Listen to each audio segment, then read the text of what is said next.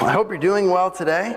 I tell you what, being outside and being online for so many weeks, we are still getting in the hang of things once again and making sure that we have all the mics in the right place. And usually, usually what happens on Sunday morning is Linford has it sitting out there for me all nice and I walk by and pick it up.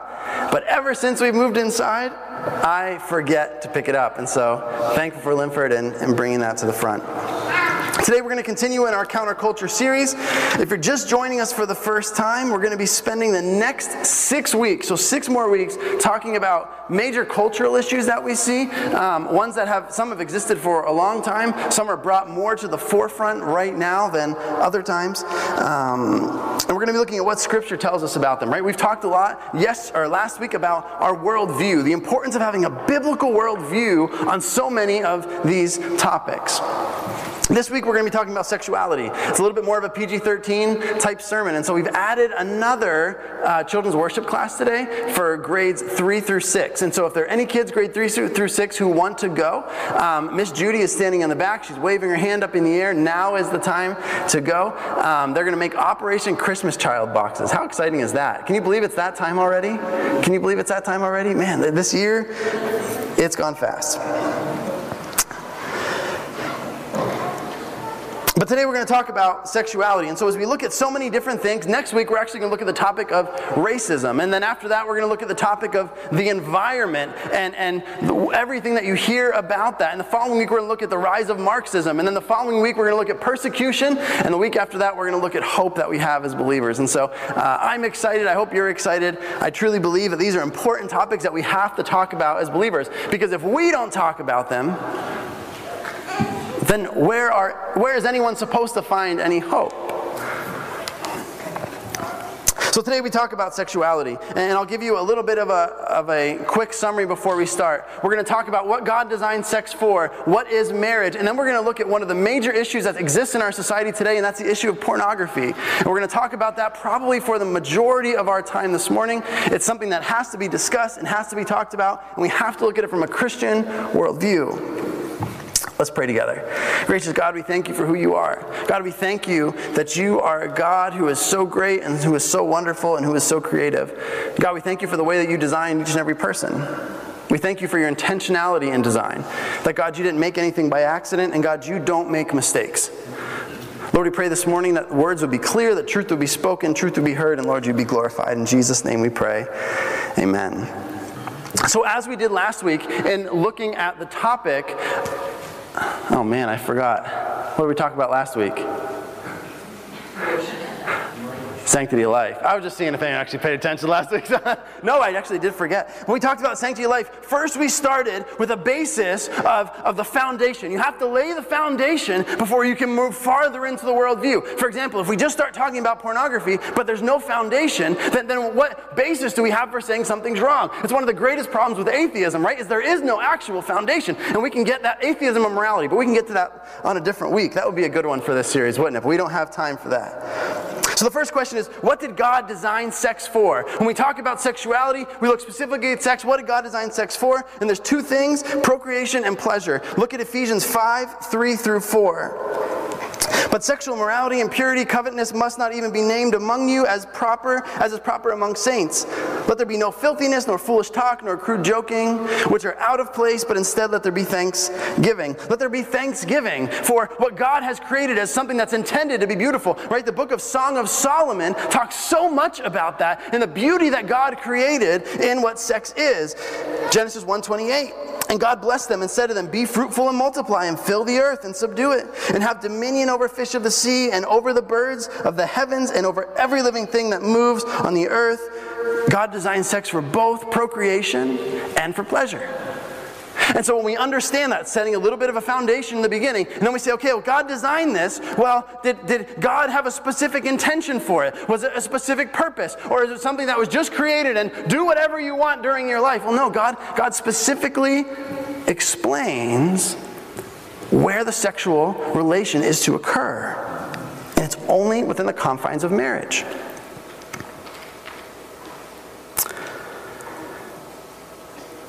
Look with me at 1 Corinthians verse 7, uh, chapter 7 verse 2.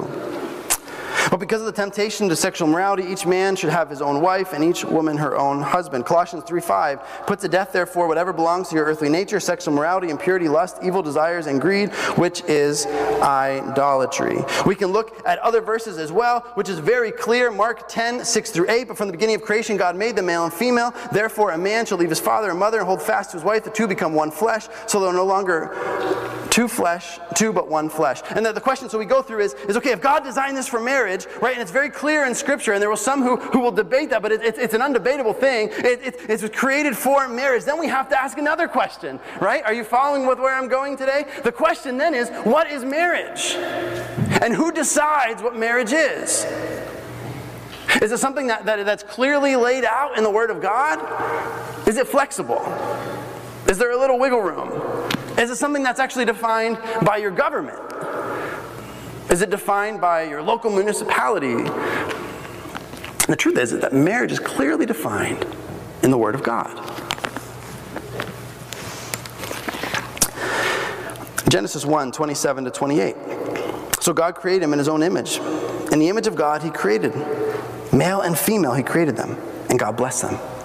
And God said to them, Be fruitful and multiply and fill the earth and subdue it, and have dominion over the fish of the sea and the birds of the heavens and over every living thing that moves on the earth. We go back to Mark 10, which I just mentioned a little bit ago. But from the beginning of creation, God made them male and female. Therefore, a man shall leave his father and mother and hold fast to his wife, and the two shall become one flesh. They're no longer two, but one flesh. God clearly defines what marriage is in Scripture, and it's between one man and one woman. God's original design for marriage was one man and one woman until the end of your days here on this earth. Today, we're not going to get into the conversation of divorce. We're not talking about any of that today. We're talking about what God's original intent was when God made man and woman. It must be clear with a Christian worldview that Scripture defines marriage as between one man and one woman. I truly believe God does not recognize anything outside of that relationship as marriage. The government can't define marriage. Your local municipality can't define marriage. God defines marriage. So now we get into one of the biggest conversations. What about homosexuality? That's a huge one in our society today. It's a huge topic, and it has to be discussed. Let me point you to two references, and then I, would like to talk a little bit about it. Leviticus 18 22. You shall not lie with a male as, a woman, as with a woman, it's abomination. 1 Corinthians 9:11. Or do you not know that the unrighteous will not inherit the kingdom of God? Do not be deceived, neither sexually immoral, nor idolaters, nor adulterers, nor men who practice homosexuality, nor thieves, nor the greedy, nor drunkards, nor revilers, nor swindlers will inherit the kingdom of God. And such were some of you. But you were washed, you were sanctified, you were justified in the name of the Lord Jesus and by the Spirit of God. It's so important to recognize that anything outside of the covenant of one man and one woman falls outside of what God has defined as marriage.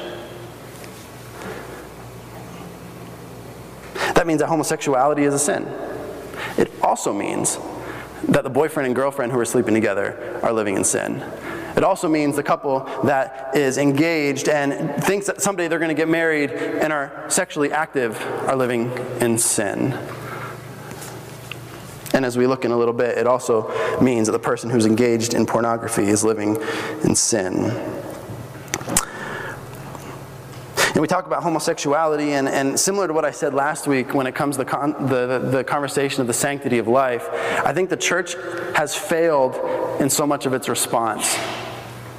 For example, when you think of the sanctity of life, think with me of how many people you, you see, and, and maybe this is more what you see publicly, but how many people will, abortion is murder. Does that change anyone's heart? Does that truly speak to the soul and the, the heart of the issue? Or is it a venting session for Christians? I remember sitting and talking with someone a number of years ago, and we were sitting outside, and I shared, I, I, feel, I feel like the church has missed the issue with this because so many times the response of the church has nothing to do with the gospel message itself.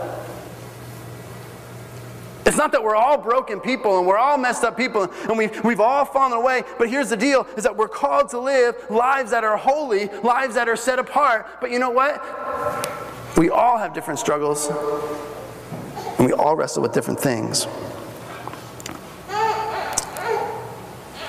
So my question to you today, see there is no there is no question of what's sin and what's not sin. But my question to you today is do you foster the type of relationships with people where someone who's a Christian could come and share with you they struggle with same-sex attraction? Is that the kind of culture that we have in Mount Vernon? It should be. It should be, right?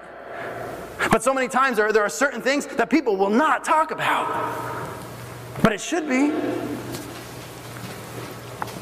Are you living a life that's willing to truly share the gospel, which is the message that we are all broken people, we all are sinning people, but we've been redeemed by the precious blood of Jesus Christ? I mean, that's what Paul says, right? Look at all of these things. You have you have the sexually immoral, the idolaters, the adulterers, the men who practice homosexuality, the thieves, the greedy, the drunkards, the revilers, the swindlers. And he says those people will never inherit the kingdom of God.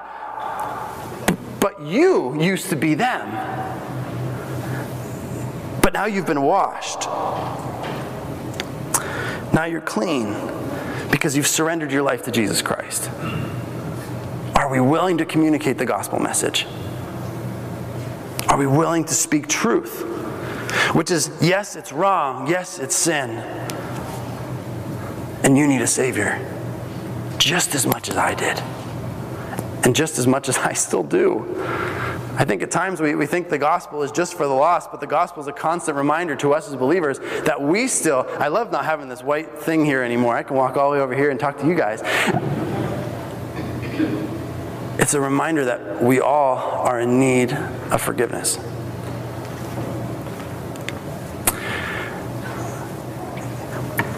And, and so let me share this with you today. So we must be willing to call sin sin at the same time, we, always, we also must be willing to try and help those around us overcome sin through the power of Jesus Christ. So we speak truth, but we also share the gospel, the truth of God's message. Maybe you've heard the argument, and it's, and it's a very popular argument. Well, somebody was born this way. And if they're born this way, then how is it their fault? And hear me today when I, when I, when I share this, and I want you to hear me. Because if you're someone that, that struggles with same sex attraction, or you struggle with pornography, or you struggle with other sexual things in your life, I want you to hear me that this message is not one that's me pointing the finger at you and condemning you. This is a message of saying we all need accountability, we all need to make sure that we're walking in the Spirit and that we're living in truth. It's a message that says, stop living the way that we're living and surrender to Christ. But I'm sure you've heard the argument before, born this way, and, and if someone's born this way, then, then how, can, how, can, how would God ever expect them to do something different? Psalms 51:5 says this Behold, I was brought forth in what? Let's read that. Behold, I was brought forth in iniquity, in sin. Behold, I was brought forth in sin, and in sin did my mother conceive me. Now, hear me today. The whole born this way argument, I doesn't matter. That's one of the biggest conversations, and Christians will, will try and find scientific articles or things to prove one way or another. The scientific part doesn't matter because that misses the whole point of the conversation. We were all born in sin. Yet we're told, according to the scripture, to deny the flesh and surrender to the spirit. That conversation doesn't matter, right? Because the reality of it is, every single Christian, every single person in this room was born in iniquity. So, why are we looking up scientific articles and trying to tell people that they're wrong and this is all confused when instead of saying, you know what, I'm not sure, but I know that we were all born in sin and that the truth of the gospel tells me there's a Savior who came to die for my sin, and the Bible tells me how I'm to live my life. And according to what the Bible says, this is what falls within God's definition of marriage and God's definition of righteousness. So, next time you have that conversation, remember that we were all born in sin. It doesn't mean that somebody was born with homosexual tendencies or this way or that way. I'm not a scientist, I don't know. But I know what the Word of God says. And it says that we're all sinners in need of a Savior, and we're supposed to deny the flesh.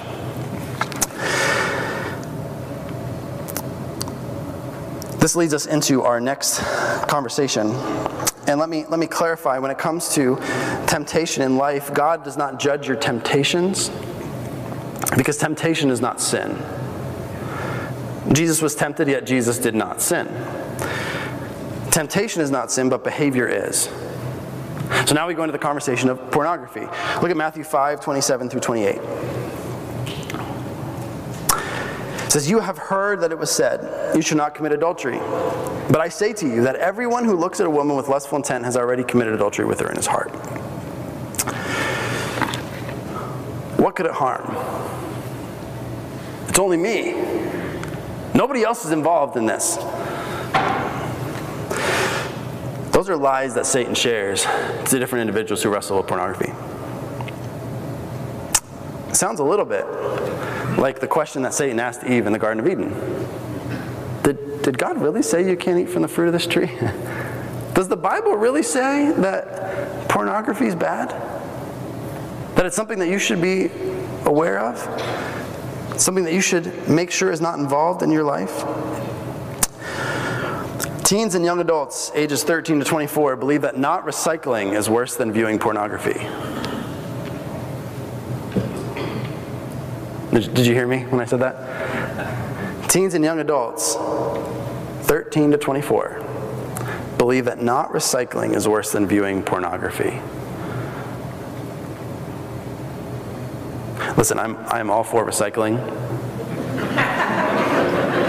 but come on, man. Like, in all seriousness here.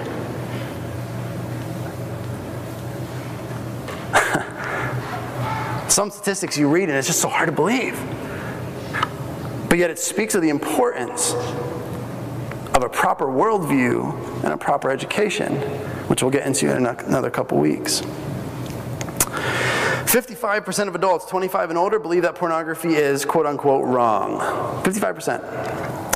So here's what I want to do today. I, I want to share some statistics. We'll work into uh, a little bit of what Scripture says about it. I think we've covered a lot of what Scripture says about it, but I want to share some statistics with you. Uh, first of all, for, for bring a couple of things. One is to bring awareness to what's going on. Two is to challenge those of you, parents, grandparents, to make sure that you are instilling a proper worldview in your children, in your teenagers. If you're avoiding the conversation, it's it's way too late to avoid the conversation. We're in a different society today than you can ever imagine. Let me share some statistics with you. They're not going to be on the screen because I wasn't prepared for this wonderful projector that John Scrabak presented today. And so we're thankful for that, aren't we? It makes the words a little bit bigger, right? For those of you who are squinting, you don't have to squint anymore. But I don't have the statistics on the screen. This is from Recovery Village. 25% of all search engine requests are related to sex. 35% of downloads from the internet are pornographic. 35%. 40 million Americans say they regularly visit porn sites. 70% of aged men 18 to 24 visit a porn site at least once per month. The largest consumer of online pornography is men between the ages of 35 and 49, and one third of all internet pornography users are women. So, a couple of things that we see really quickly that are removed in different stereotypes when it comes to things like pornography is that it's only something that men wrestle with. It's totally not true, right? Women also struggle with it. Oftentimes, it's not spoken about. It's similar to that of same sex attraction, and that nobody wants to have the conversation to say, listen, I've been struggling with this, I've been wrestling with this, and I need you to keep me accountable about this. Why is that? I think sometimes it's because we're afraid to admit that we're sinners. I think sometimes we, we elevate certain sins to be higher than others. Now, now, hear me when I say this. When I talk about elevating sins, sins have different consequences here on this earth, right? Right, and we're talking about sexuality. If you are unfaithful to your spouse, that's going to have a different earthly consequence than if you told somebody a white lie on the side. Both are sin and both are wrong, but one is going to have a different consequence than the other. And I think that's sometimes the fear of what pornography drives in people is that they're afraid to have that conversation with someone, to truly speak truth to what's going on in their life, to bring into the light what's been hiding in darkness. But the problem is, if you're holding on to that, if you're holding on to that and you don't want to have that conversation, restoration and healing is not going to happen until you have that conversation. But let's just keep going here as we look at different statistics. One in five mobile searches are for pornography. One in five. Gone are the days of having a central computer in the living room that everybody can watch and make sure that everything on it is appropriate. I remember growing up in my home, we had one computer and it would sit up in the same room as the TV. And so you only had one person that could use it at one time. It's a different day and age today. 64% of Christian men and 15% of Christian women say they watch pornography at least once a month. And looking at students, 51% of male students, 32% of female students viewed pornography before their teenage years. And then you get into the church. 57% of senior or youth pastors have struggled or currently struggle with pornography. Are you planning on waiting to talk to your child about sexuality? Don't. Have the conversation. Help bring a Christian worldview to something that the world tries to distort. Because here, here's the truth, and we're going to talk about this a little bit more as we go on. But if you're not teaching them, then who is? Right? And I'm speaking specifically to parents, grandparents today. If you're not teaching them, who is? Right? That, that conversation's a little awkward. I, am not ready to have that conversation yet. You know, it's not. And, and, and um, let me speak to dads in particular for a moment. Man up. Man up. Sit down and have a conversation about one of the most destructive things that we see ravaging our society today. The uncomfortableness is not an excuse. Because if you don't help define a biblical worldview for sexuality, then either the school is, but let's be honest, the public school system and what they teach about sexuality is horrible. Their friends will,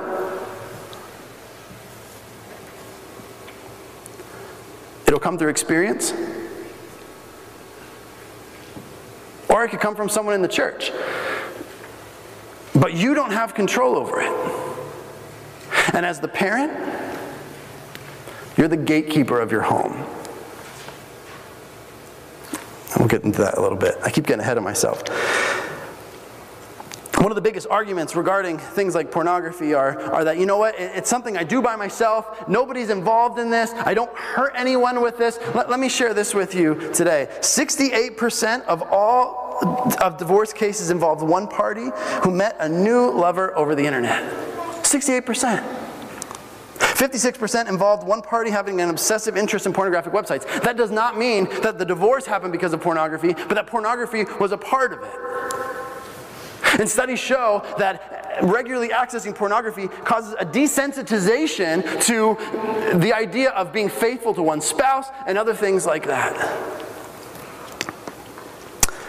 In a recent study, um, or a recent statistic that I found, was that 70% of wives of quote unquote sex addicts would be diagnosed with post traumatic stress disorder. Think it doesn't do anything to anyone else? Think again. Now remember, when I said this in the beginning, this sermon is not about pointing fingers at anyone. It's not about trying to condemn you. It's not about telling you that you are a horrible person because the truth is, we're all horrible people who needed a Savior. Right? The point of today's message is to bring a biblical worldview, the concepts that our world deals with, and challenge you, challenge you to make things right in your life with your Lord and Savior.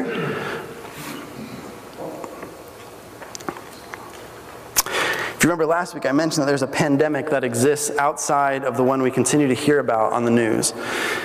It's been around since Genesis chapter 3, and it's the pandemic of sin. It has ruined people's lives. However, unlike COVID 19, which only affects certain people, sin has plagued the entire world.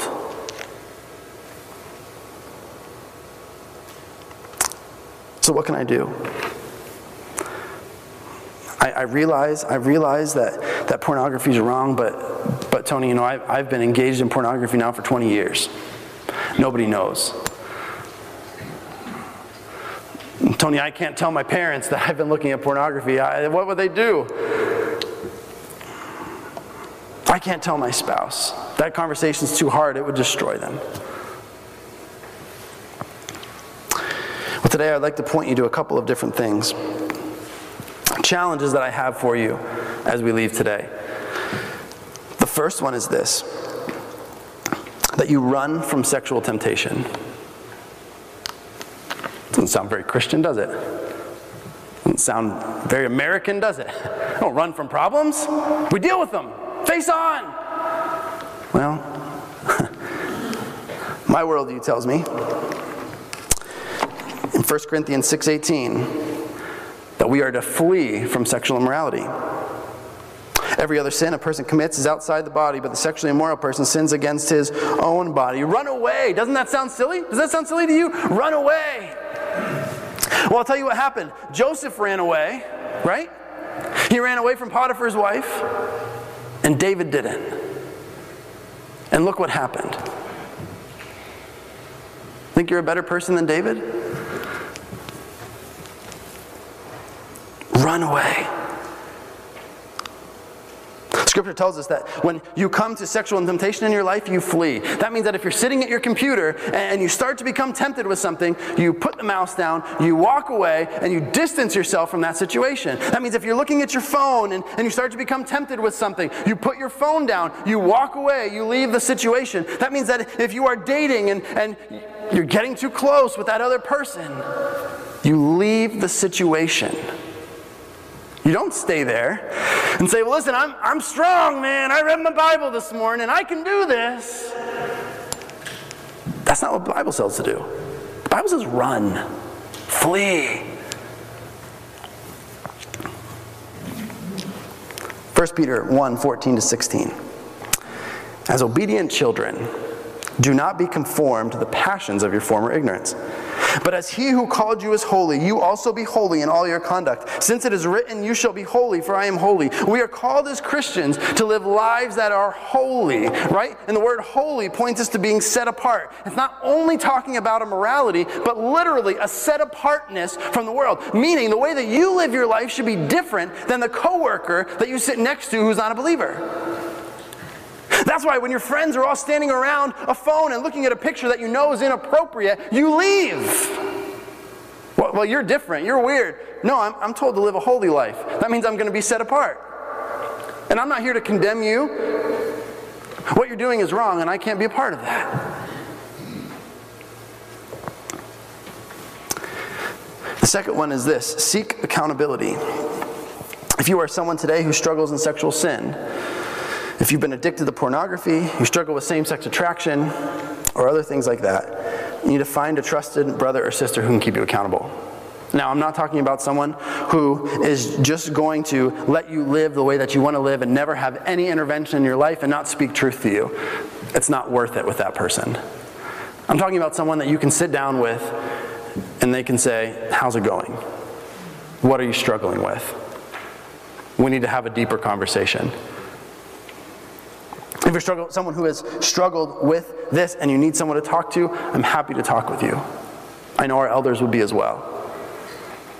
Seek accountability. If we're not someone who can help, we can gladly point you to someone who can.